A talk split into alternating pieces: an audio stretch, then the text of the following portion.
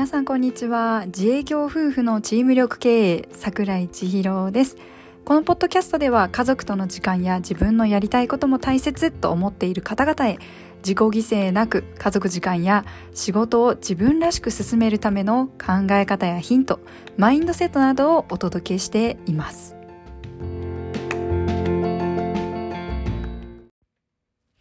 さて、今日ここは現状はスタート地点を知ることから始まるというところをお話ししていこうと思います。分かっているようで分かっていない。必要だと思って手放せていない。必要だと分かってはいるけど手が出せない。やれていない。そんなことってありませんか？もう私はてんこ盛りです。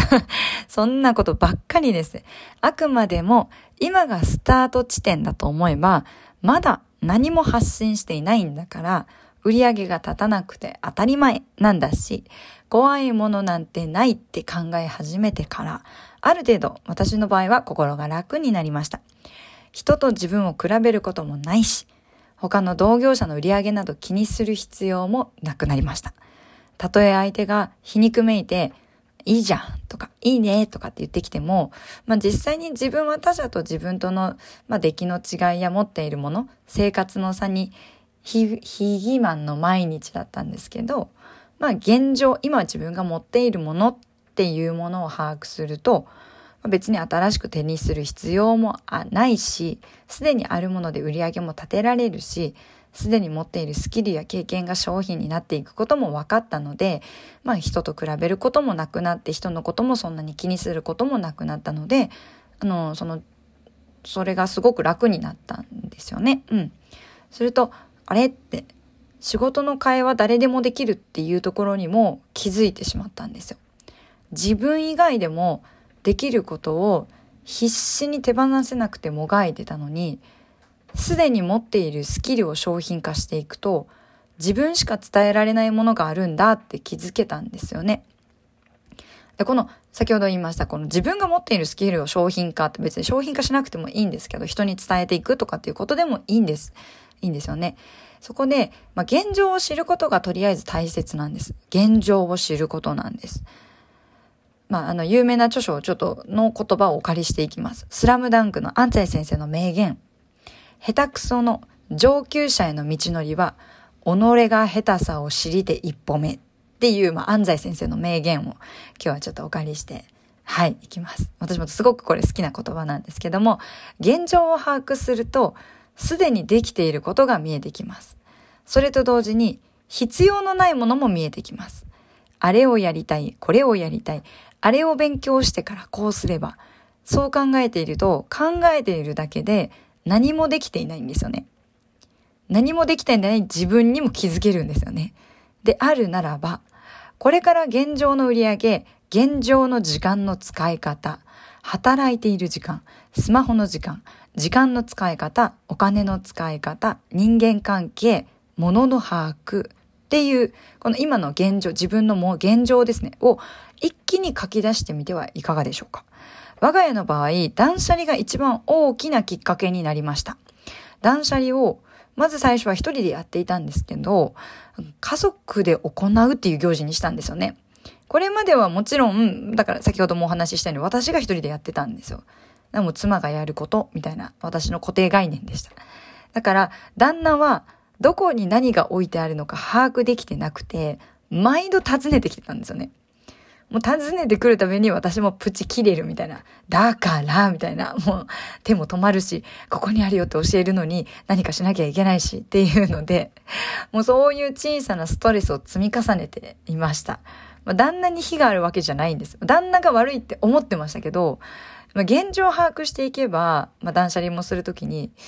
まあ、先ほどもね、もっともっともっと先に話しましたよね。あの、あれこれ私がしなくてもいいんじゃないっていうところにたどり着けるんですよ。だから、うんと、小さなストレス手放せるんですよ。これも自分がやった方が早いっていう思考もあるんですが、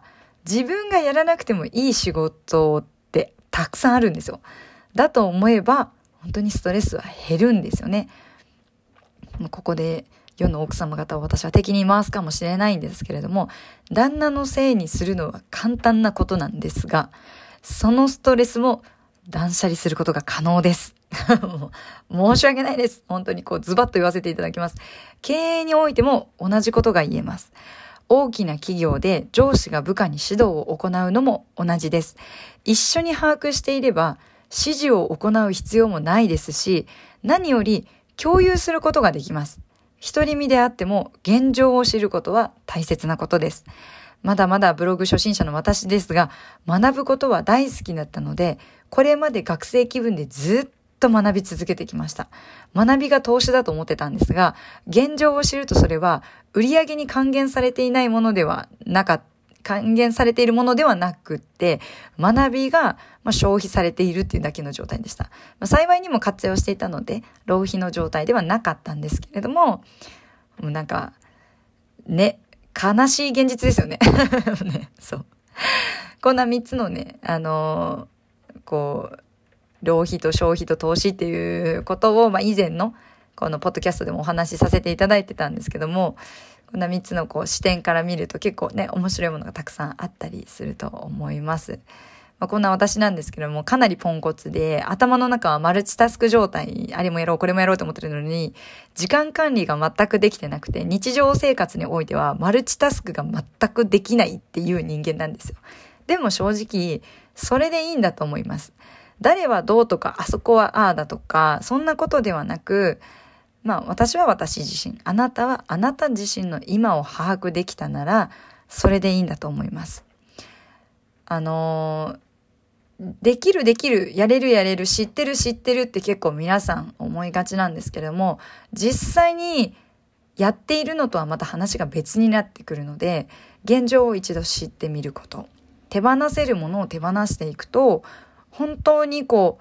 う楽になってきます。まあかといって全てを手放してくださいって言ってるわけでも本当にないんですけれども、自分の弱さを知るっていうこともそうですし、弱いものがあるからダメだとか、現状した時にあれもできてないこれもできてないっていうところに、あのそれがダメだっていうジャッジとか判断を下すことは今は望んでないというか、それをお伝えしているわけではなくって、現状を知っているとあれもダメだこれもダメだとか、あれできてないやっていうことも